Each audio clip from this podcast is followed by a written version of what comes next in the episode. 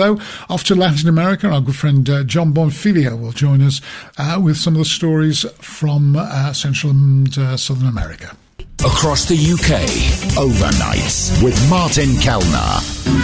There is a place I'd give the world to see where the music's softly playing and the rhythm's gently swaying. Underneath the stars in a million bars, guitars are softly saying.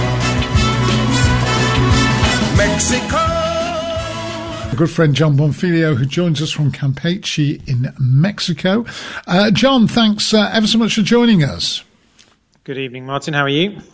Uh, not too bad yourself. Good. Sad to hear, Good. on the one hand, that Jed is leaving. Yeah. On the other hand, it opens up our El Salvador Bitcoin business opportunities that I've been pushing him to get involved in. yes, I'm sure he, he can't wait to get more Bitcoin yeah, yeah, because it's doing doing so well. Um, right, start with the, I mean, we're very used to, uh, as we know, and I've uh, probably talked about it ad nauseum, but I've been in hospital a few times in the, uh, in the last month or so. Um, and many of the doctors, certainly in the hospitals around here, uh, from, uh, from overseas, um, not come across, uh, Cubans greatly, but there's a hospital in Fermanagh in Northern Ireland, um, who are being, you know, in their staff shortages, which all the hospitals have at the moment, they're being uh, helped out by uh, doctors from Cuba. Tell me, uh, tell me about that. Well, Cuba is considering the request. Yeah, Fermanagh and District Council have issued a call to the Cuban government for, for medical support in light of their staffing shortages, uh, which has led to cancellations in a series of services, in particular, most, I guess, worryingly, the temporary suspension of uh, emergency general surgery. And the Cuban embassy in London has uh, responded that they've received this request and that, the health ministry of Cuba is considering uh, it, and we'll, we'll get back to them. Uh, the Cuban doctors, you don't normally see one or two here or there. The Cuban state, as with everything else Cuba, it's whatever the Cuban state decides that gets uh, that that takes place. So you tend to see lots of different Cuban doctors. Say here in Mexico, for example, whenever there's an earthquake, uh, you get a lot of Cuban doctors that come to uh, to assist, and, and that happens internationally as well across the Americas and in particular in in Africa. This is unusual, I guess, because it's almost like you know a call for international aid from a UK Northern Irish uh, uh, hospital to what would ordinarily be regarded as a country perhaps which is less uh, you know has less economic development wherewithal. But of course, it, it reminds us of Cuba's long history of outstanding healthcare and also their, their, their, medical diplomacy in terms of how they send doctors uh, to you know to various different parts of the world. Interestingly, also Cuba, again a measure of their uh, health um, development and indices, they are the smallest country in the world to have developed its own COVID uh, vaccine. So certainly one of those news stories this week, which you sort of did a little bit of a double take on, but mm, then yeah. when you look at it in more detail, you actually realize it actually makes perfect sense in a way. Yeah, I mean, absolutely. And Cuba has always been famous for, for things like healthcare, despite the fact that it's uh, it's a very poor country.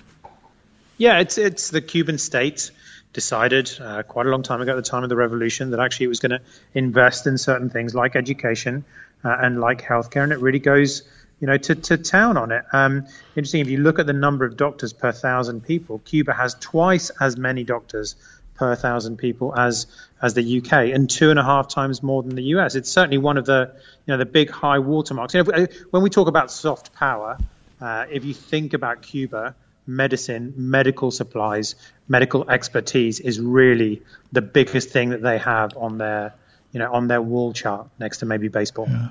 Absolutely. Now we we don't uh, associate um, Central America with uh, with anything that's going on between Taiwan and China. We've you know that's been in the news a whole lot recently with the uh, agreement between the US, Australia, and the UK uh, for nuclear submarines. Uh, but Taiwan's um, president is uh, is visiting uh, uh, Guatemala and Belize uh, next week. What? Explain that to me. It seems odd. Yeah, get get ready because this is going to be in the news a whole lot more, and it's actually to do with the fact that Honduras has just switched, switched its recognition from Taiwan to, to China. I think contextually it's important to remember that there are now only 14 countries left that uh, that recognize officially recognize uh, Taiwan as a country and have diplomatic relationships uh, relationships with that country internationally, of, of, which one is the Vatican, a number of others are Pacific Island territories. And so the only really significant countries left uh, are in Latin America. Uh, and actually, in the recent past, Nicaragua, El Salvador, Panama, Costa Rica, and the Dominican Republic have all switched allegiances. So all you've got left now is Paraguay, Guatemala, and Belize. And this this turning, this this switch that Honduras undertook, announced last week, has Taiwan particularly worried. So the Taiwanese uh, Premier Tsai Ing-wen is coming on a on an official visit to try and shore up her support and presumably uh, promise a lot of money and investment because that is where this battleground is being fought internationally, and certainly where China has has made inroads over the last 50 years or so with its incredibly strong coercive international campaign to to garner support by investing, by building, by offering loans, and really having I mean, almost I mean, internationally, but certainly anywhere you go in Latin America, you don't have to look very far for major Chinese investment infrastructural projects, whether that's hospitals, whether that's uh, roads, whether that's ports, bridges being built. The level of Chinese investment in the region is absolutely remarkable. Yeah, that's, that's, that's, interesting that, you know, because it is, you know, when you look at um, geopolitics, if you like, you look at world politics, that looks to be where, you know, we might, um, we might see uh, a major flashpoint.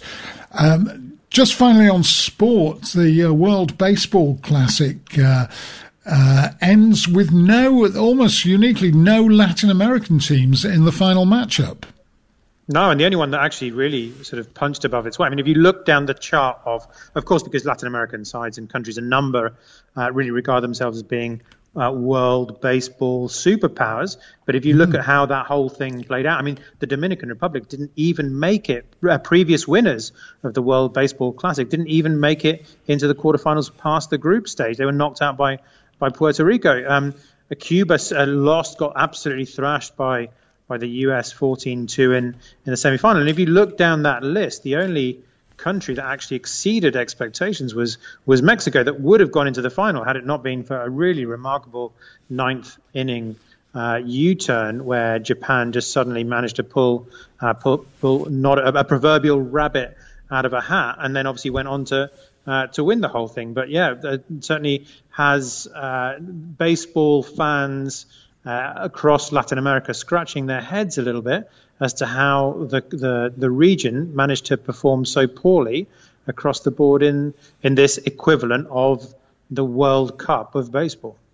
Yeah, that is unusual. I mean, I don't know whether people are losing interest in in baseball in uh, in Latin America, and uh, maybe um, football has now become just you know supreme, and uh, uh, and people are no longer that interested in baseball. Is that it, or is it just a blip? Do you think? I mean, I think you could look at it the other way. You could also look at it the fact that the USA had a particularly strong team this year as well. So Japan historically is incredibly strong uh, too but actually, this was the first time since the, the tournament began in 2006 where you've almost had a full rotor of uh, the USA's top stars almost take the field. So it, it gave them you know, a great deal of, uh, of strength. And then you, you look down some of the other countries, like Venezuela, actually, you know, in terms of its resources, it's remarkable that it can actually put a team uh, to, together mm. at all.